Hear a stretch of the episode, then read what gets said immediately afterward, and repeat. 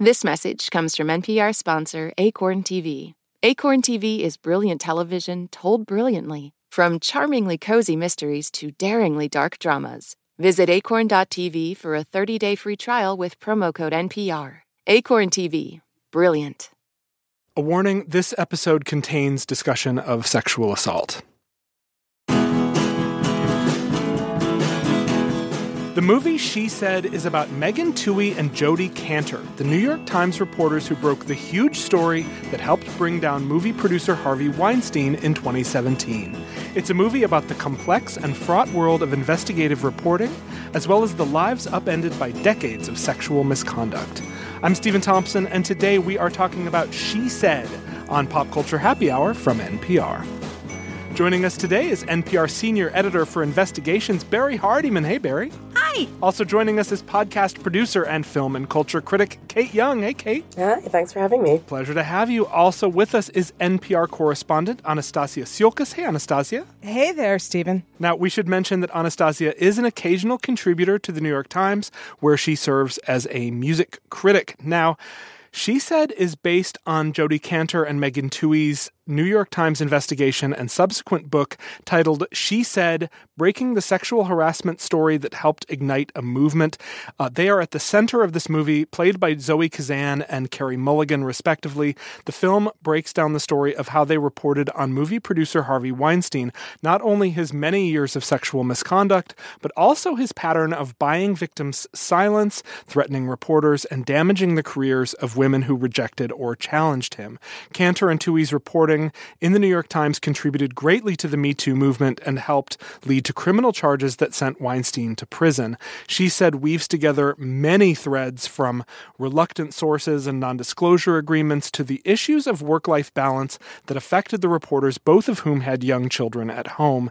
It also depicts the work of their shrewd and supportive editors, including Patricia Clarkson as Rebecca Corbett and Andre Braugher as Dean Baquet. The film also finds ways to dramatize and humanize Weinstein's victims, who ranged from young assistants to major stars, including Ashley Judd, who appears in She Said as herself. She Said was directed by Maria Schrader and written by Rebecca Lenkiewicz and is in theaters now. Barry, I'm going to start with you. What did you think of She Said? I loved it. I loved it. I loved watching it. I am maybe not a typical um, consumer of this in that I this is the work that I do. You know, I work on investigations, and so the processy part of this was just so lovely to see. I loved everything from, you know, explaining the process of investigative reporting without it being like exposition, exposition, exposition. Mm-hmm. But there was a sense of like, no, we can't publish that until we have this number backed up by someone else. Go find a source for this. So, you know, if you chose to, you could come out of this with a pretty good idea of like of how this work is done. I have never done this kind of reporting on sexual assault. I know Anastasia has. So that part of it was very new to me and incredibly informative and beautiful to watch.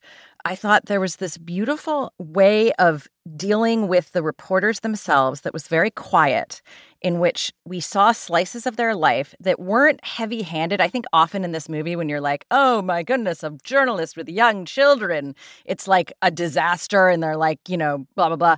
There was a such a realistic amount of that, you know? There was, it was just literally, it was like, oh yeah, this is the process of being a person who works, who has young children in the house. But there's a lovely moment where she sort of quietly passes the Netflix password to her young daughter when she's having a conversation that is absolutely inappropriate. But uh, you know, all in all, I thought that this movie did a beautiful job. I know I've just talked a lot about the reporting itself, of actually really making the women be the center of it. And, you know, seeing both young and grown up versions of these women was very moving. And, you know, watching Ashley Judd play herself, I actually found incredibly moving as well. So, yeah, lovely choices, really great process movie. This is a movie that absolutely deserves to be in the same um, breath as Spotlight, All the President's Men. It is great. I loved it. What do you think, Kate? I really agree. I think this is an absolutely remarkable film. I think it's incredibly sensitively handled. I happen to have read She Said when it came out in 2019, so I was familiar with the investigative part of the story and the process of getting this story to the public and seeing that play out on screen in a way that felt humanized and considerate was honestly quite thrilling. I mean, I think that we kind of all know that um, it's notoriously difficult to dramatize the act of journalism. You know, it's a lot of people click clacking it of laptops. Um, but I think that they managed to find ways to dramatize the story and humanize it in a way that really, as Barry said, like focused the story on these women, on their stories, and to really kind of sit in those moments and really give you the impact of what they went through. I think that um you know the film is you know over two hours long and you do feel that runtime and i think mm-hmm, that is a little bit of uh, of a flaw but i also think that it's a bit of an artistic choice because every time we get to another woman and their story the film just kind of stops and sits there in that trauma and like really makes you face the the profundity of what happened to them and how deeply it affected the very direction of their lives for a lot of them and how heavy it was to have experienced something like that, especially as young as they did for so many of them, and how it affected all of the choices that they made subsequent to that assault. And it like honestly made me a little emotional to kind of realize like what a deep level of trust these women must have had to share their stories. I mean, we see time and time again, they seek them out, they find them, and you can see in their faces how terrified they are. There's one source who they find her, I think, like in her mom's house at Queens. And she basically says, like, I've been waiting 25 years for this conversation. And she's still afraid to say anything. And to to realize like how much it took to take down one man, like it honestly makes this for me a very melancholy film because even though they won in the end, like it took so many women to take down one person, one man. And it really speaks to how little we believe women and how how much we require of them and how much we request that they break themselves open to have the the truth of their experiences be recognized. And i find that like deeply upsetting frankly. Yeah what do you think, Anastasia? Well, I have to say I'm very much in the same camp as Barry. I feel like I am a very particular niche and very particularly enthusiastic watcher of this film. Uh, and like Kate, I also read, she said, uh, a couple of years ago when it came out. And it was really striking to me that the film version centered the journalists a little bit more than the book does. You know, we don't learn in the book so much about Megan Twohey or Joe Kantor's home lives, and mm-hmm. that that is very much an element in the film. And as someone who's done some of the same kind of work, especially around investigating sexual misconduct claims, I really appreciated the portrayal of the unglamorous part of this work. There's a lot of time that you spend building trust with people who don't know you from Adam and you know they're sharing these incredibly terrifying and deeply traumatizing aspects of their lives and in some cases as kate said they've been carrying this for decades. But also sort of the, the more mundane aspects of all this you know trying to juggle phone calls at terrible hours trying to still be a mother and a partner in a lot of instances. That's something i do too. Uh, sitting with people and sort of sharing space and holding space for them when they're telling you these terrible things that happen to them and being a journalist but also being a human being with them that's a skill too. Like you know it's mm-hmm. a, it, it, it's a skill to sit with them in that way. And so i really appreciated that. You know I think Barry mentioned all the President's Men and Spotlight. And the funny thing about this movie, which, and I went back and watched both of them because it's been too long, both of those films sort of build into you, you don't realize the overwhelmingness of the mm-hmm. crimes. Mm-hmm right? That's right. The the point of departure for both of those films, you're discovering along the journalists the enormity of the crimes. And the funny thing about She Said is they also don't realize how many women have been affected. And by this point, I think it's at least 82 women who have made mm-hmm. uh, claims against Harvey Weinstein. So that number is overwhelming, but we know from the get go who the guy is. Uh, yeah. In a way we don't really know in all the president's men or spotlight. So you know, this film has different challenges to overcome because it can't sort of build up that same way. But i thought it was really well done. I think it's any film that sort of takes a general audience through this kind of work is really welcome and valuable. But again, that's just me. it was interesting to me also that when I was at the screening I attended in New York, it was an all female audience. Um, and just seeing and sort of feeling an audience of all women responding to all of these issues on screen was really really uh, illuminating for me. That's so funny that you say that. Stephen and I saw it at the same screening, and I did not. Stephen, I don't know. You had a, you were up a little higher. Maybe you could see more of the composition of the audience, but um, it seemed to be fairly mixed. And mm-hmm. I was surrounded by the most enthusiastic watchers who were literally responding to like, "Oh, they got him now!" like, "Oh no, she didn't know." Like it was the most. I could not have asked for a better audience because like Kate said it is slow. There are places where it loses tension, but again, I think that point Kate that you made about how they really sit with each story is just a lovely and important profound choice. Can I ask a question? I'm so interested to see what other people thought about the the where it ended.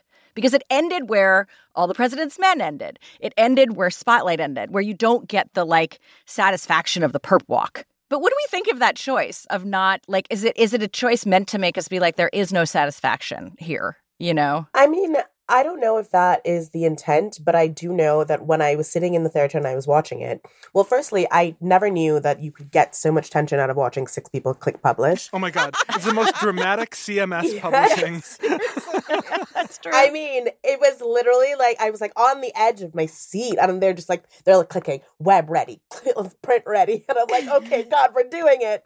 But um, I think for me, I I definitely was a little disappointed that we didn't get the aftermath because obviously we know what happens next. You know, this isn't the only story that they publish about this case, mm. and you know we get we get a little bit of the the, the details of you know um, Ronan Farrow um, and his competing mm. investigation, and we don't really go into a ton of that, but like we know that there was a lot happening in terms of illuminating these stories at the time. Mm. One of the things that I really liked about the film is that it really put me back into that moment. Like I remember. Yeah sitting in my bedroom reading the story and like a month out i think the story broke in like october or something and getting to november and thinking like oh we're still talking about this like it's not going away. Like i remember being genuinely surprised that it stayed in the news cycle and that it actually built into something more and i think that this film gives you the sense that that is coming but i really would have liked to see more of what that consequence looked like. I wanted to see dominoes fall. Yes. yeah. Like in the book, there's a scene where they gather all the women together essentially to tell them like you're not alone and like we can jump together and they kind of allude to that in the film but they don't show that scene. At gwyneth's. They had an yeah. opportunity yeah. to show us gwyneth paltrow's house. That's where that i know. exactly. Right. i remember that detail too and i was like i really wish we had gotten that and i assume it's because obviously some of these other actresses like did not want to be on the record. Like i think it's an extremely brave choice that ashley judd took to portray herself in this film. For sure and i can understand why other actresses might not want to do that because to me when i was reading the book that was so impactful because it's not just it wasn't just Hollywood actresses. This is also like assistants. This is also like young women who were trying to build a career who got derailed almost entirely the second that they joined the industry. Mm-hmm. And to to see that kind of visual of like this man has affected so many people. He has ruined so many lives. I had this moment where um Jodi Kantor is talking to, I believe, Zelda Perkins in like a cafe in mm-hmm. London. Mm-hmm. Zelda hadn't, I think, been assaulted or as dramatically as um, I believe her name was uh, Rowena. Rowena Chiu. Right. But she had been there that night that it had happened. And she was very mm-hmm. adamant that this was not okay. And she had confronted Harvey at the time. And she was honestly like very brave. And I'm like kind of in awe of her that she was able to do that at such a young age. 100%. But that was the moment that I really felt that like all of these women had aspirations, lives, ideas, creativity that just we just didn't get because of this mm-hmm. one man. All of the stories that we could have had, all of the culture changing things that we could have been privy to that we lost because he terrified them out of this industry. And it just, it like, like I'm getting emotional talking about it because it is just so upsetting to think about the outsized impact that one man had on an entire industry and all of the ways in which people enabled him to continue abusing people. And it is so frustrating to know that it took this much work to take him down. Mm-hmm. That's right. The movie touches, and I, I would say that this is one thing I felt was lacking. There's sort of a little bit on a couple of the lawyers who sort of serve to protect uh-huh. him.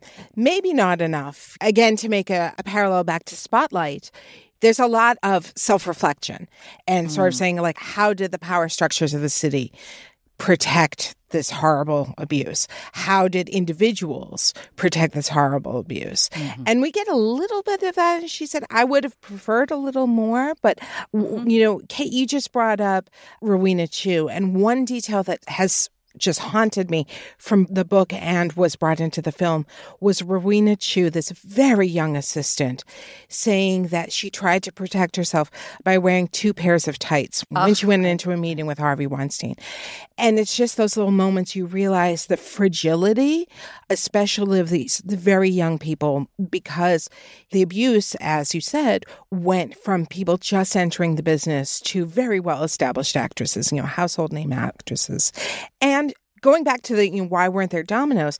Weinstein's on trial right now in Los Angeles. Like this, his story is not over mm-hmm. by any stretch, you know? So I wonder if that was a deliberate choice. You can't put a book end on an ongoing criminal investigations. Oh, I see. I guess I just wanted Wednesday and Thursday of that week. You know, I wanted I wanted the Gwyneth story, and then I wanted the Ronan Farrow Yes. story, and then I wanted the title. Yes. yeah, because I definitely wanted to feel more of like like this was a seismic cultural shift that happened mm-hmm. and I wanted to get a sense of that. Like I wanted to see that like people understood that this was a massive story. I mean, I I have this like very vague memory of watching like an Oscars telecast how many of years ago. I don't remember who mm-hmm. the host was, but I remember them making a joke about like pretending to like Harvey Weinstein and like not really getting it, but like everyone laughed at the time. It was Seth MacFarlane. and it was only after this investigation I was like, "Oh, they fully all knew." right. It was an open secret. Yeah. Yeah. Men and women. Yeah. I got to say, I'm not sure I would have changed anything about this movie. I was really fully blown away by it. You're just seeing hundreds of small, smart decisions that were made in the telling of this story. I want to take a second and just shout out Maria Schrader's direction and Rebecca Lenkiewicz's script are doing such a hard job of weaving together dozens and dozens of stories in a digestible way. And as hard as this story is, and as sad, and I think, Kate, I think you used the word melancholy to describe this story, that, that is all true, but it's also a yarn.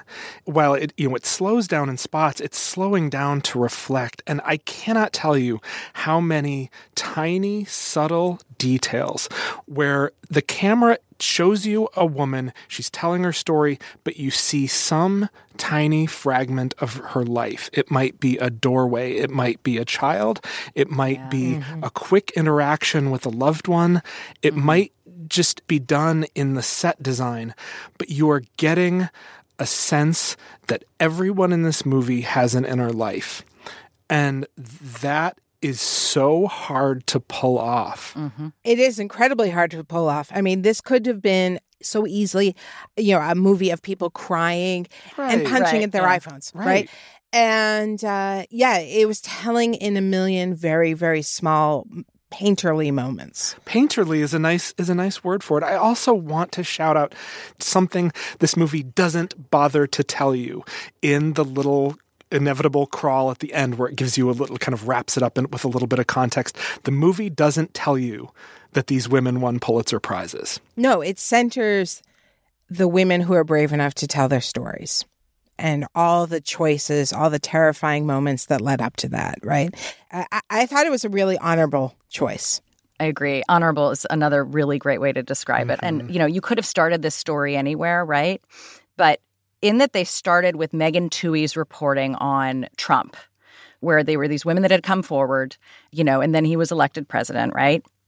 and she's disillusioned and there's a very small conversation in you know the the New York Times offices where the two women talk about well you know like should we care about these actresses you know you know I remember reading this at my computer and I remember the day. I remember sitting at Weekend Edition Sunday and thinking "Uh, we should probably book these women. To, to, does anybody care about this? And literally thinking I don't know if this is a big deal or not. Seems like a big deal to me because I had been so used to it not being a big deal, you know? So I again, I think it had all of there were a lot of answers to unasked questions, which again, like the direction is just gorgeous. Well, and how tempting. How many lesser movies Mm. would have tried to create tension in the newsroom? Is this a story? Why aren't Right. you getting No, clicks? oh, the you know, like supportive. to turn an Yeah. editor into a bad guy. Yeah, I really find that offensive. To create resistance in their home lives, like you should be Yeah. at home. Like, Right. oh, the decision to just make the people around them as supportive as they obviously were. You're watching heroic editing. And like to see editors depicted as heroes, yes, this I think this panel is unusually biased. I fell in love with you all over again, Stephen. When you said heroic editor, I mean, there's a scene where they're they're working on the story, and it's like six people, and they're sitting around the laptop, and they're literally being like, "No, you have to move this paragraph here. This should be the lead." And I'm like, "Yes, I feel mm. seen. This is how it works." Get Yes, to my totally. veins. And you know, even there's there's a fairly probably for most audience prolonged discussion about how long to give Weinstein and his team for feedback, and I've mm-hmm. had Oh, those I love that. discussions, and uh, I enjoy this unveiling of the process, you know, and how tactical sometimes these decisions can be, you know, but also it's the how do we negotiate all of these people with competing self-interests you know uh yeah i appreciated that a lot We haven't really talked a ton about the performances so far, but I really wanted to Oh. give a shout out to Andre Braugher. I mean, I Yes. really enjoyed it. He Yes. is very fun in this. yeah, yes And- and Patricia Clarkson. Yes, and I mean Andre Braugher in particular. I mean, he's playing Dean Baquet. Um, he's the executive editor, I believe, of the Times, or was at the time, and a lot of his role in this film is essentially saying we're not going to kowtow to Harvey Weinstein. If he wants to mm-hmm. talk to us, he can get here. If he is going to stall us, we're just going to hang up the phone. And it was absolutely delightful to watch because you know that Harvey is a man who is not accustomed to being told no, not mm-hmm. accustomed to being stonewalled, not accustomed to not getting his way. And frankly, to see this black man sit in this the office of the New York Times and say, "So we have things to do. Goodbye," was mm-hmm. wonderful. to be mm-hmm. so unimpressed. Yes. yes yes, like I got a paper to run. It's so Yes. it was yeah, you're right. And I also the other performance that I thought was stunning. They were both two of the women. One was Zelda Perkins and the other was Laura Madden. And um those performances when they're telling their story, I felt it in a way that I have have rarely seen this kind of acting where it is visceral and small moments and the way that each of them looked at the person and then looked away and bre- breathing just the most nuanced performances that showed how the impact that this had on them. I, I just gorgeous performances. I agree. I mean, I'm honestly very curious to see what things will look like and how they will shake out when it comes to award season because I genuinely feel that like every single actress who portrayed Everyone. one of these victims did an incredible job. I mean, I I had to remind myself that they were not in fact the people who we were talking about Same. at several Same. points mm-hmm. because the pain that you see bubble up under their faces like it is just heartbreaking. I mean, there's so many times they they go out to sources, they try to get people on the record, and they, the second they hear Harvey Weinstein's name or the second they hear Miramax, they shut down because they know what's coming. They all know what's coming, and it is so profound, I think, to realize that they have this shared experience that everyone is terrified to talk about. Yeah. Uh, this is a great movie. Agreed. Absolutely. It's a fantastic film. Please go see it. I'm so ex- I'm just excited to talk about it. I could keep talking about it, uh, but we should move on. Tell us what you think about She Said after you go see it. Find us on Facebook at facebook.com slash PCHH. Up next, what is making us happy this week?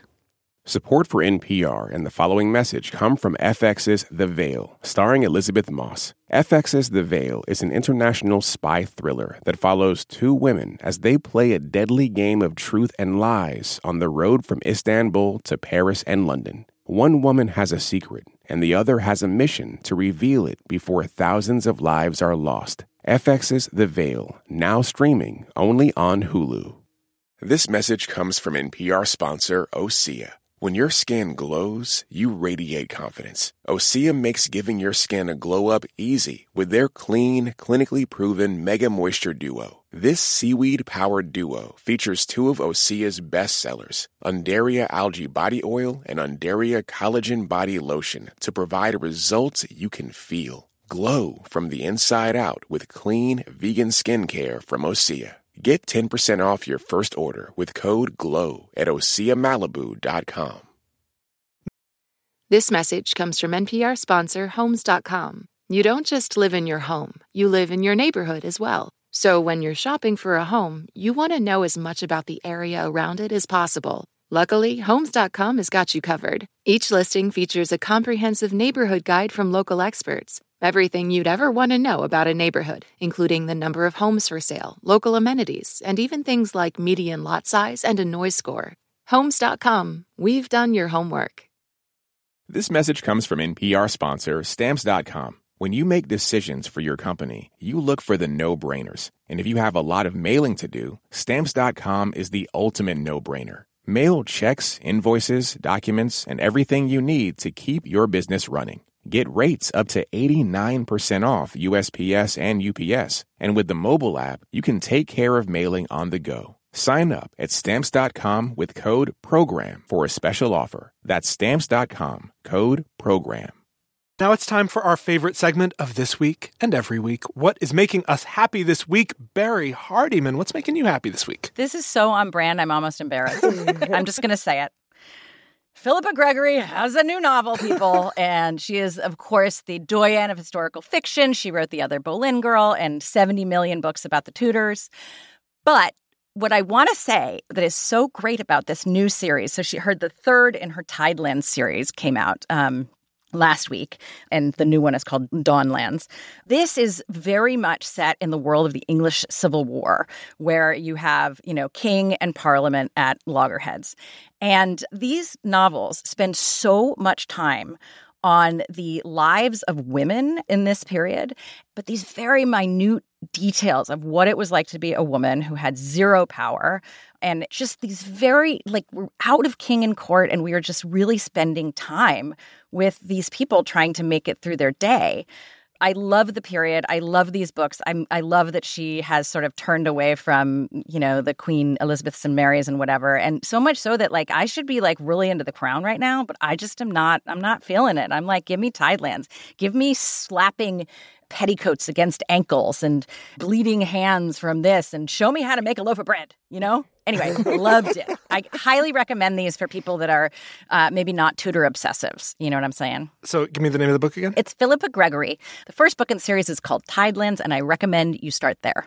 Wonderful. Thank you, Barry Hardymon. Kate Young, what's making you happy this week? So, one of the things about being a millennial who is chronically online is that you learn a lot of things by osmosis and you just kind of absorb them.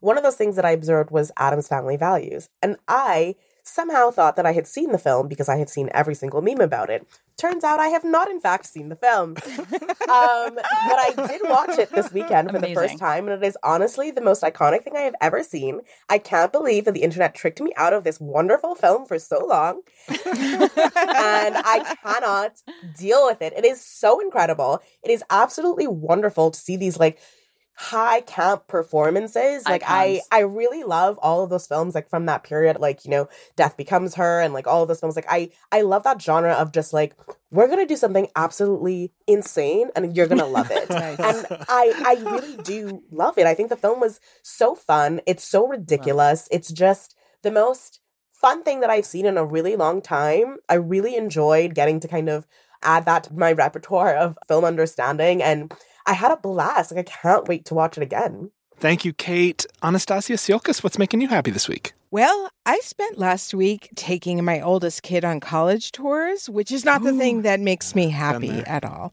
It makes me very, very melancholy, actually. But she suggested that we spend our time in the car listening to the podcast Wind of Change, which I very happily imbibed two summers ago, I think it was, when it came out. I think it was uh, the summer of 2020. To give you a little bit of background, uh, it's hosted by a New Yorker writer named Patrick Radden Keefe, and he's exploring this idea that maybe, just maybe, the CIA was involved in the writing of the song Wind of Change by the German band Scorpions, um, which is unbelievable. I think it's eight, maybe eight episodes plus some bonus material, and it is just delightful on every level. Uh, and the podcast is just so delightful through and through. It is so worth your time, uh, and it's it's why of course it's been available for a couple of years now. But I am having just the best time revisiting it with her. So that is Wind of Change. Thank you, Anastasia. Well, what's making me happy this week? Uh, this week they announced uh, the Grammy nominations, and there were three kind of surprise nominations for a wonderful Baltimore hardcore band that I think I've recommended on this show before called Turnstile. And what is making me happy isn't just that, but it is something that happened on Twitter, and occasionally Twitter can still make me happy, which I, I don't even know what to say about it. The idea of the band Pool Kids and the execution of a of a Twitter user who goes by the tag Taco Pug, Eric Gonzalez, created a mashup of Turnstile and the song Peanut Butter Jelly Time. Here it is.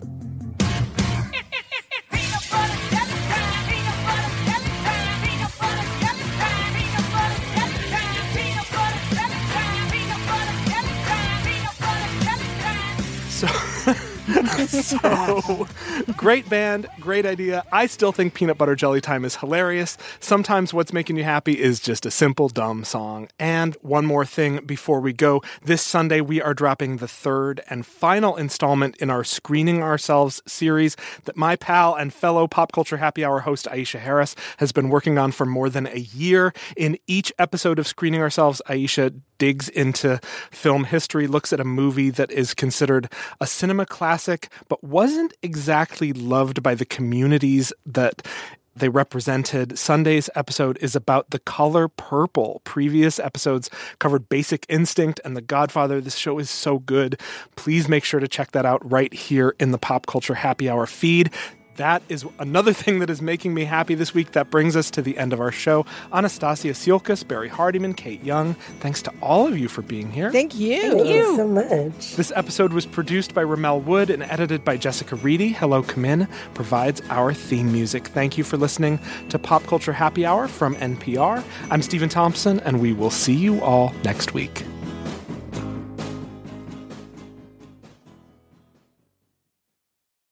Support for NPR and the following message come from Saatva. Saatva luxury mattresses are every bit as elegant as the most expensive brands, but because they're sold online, they're about half the price. Visit SAATVA.com slash NPR and save an additional $200.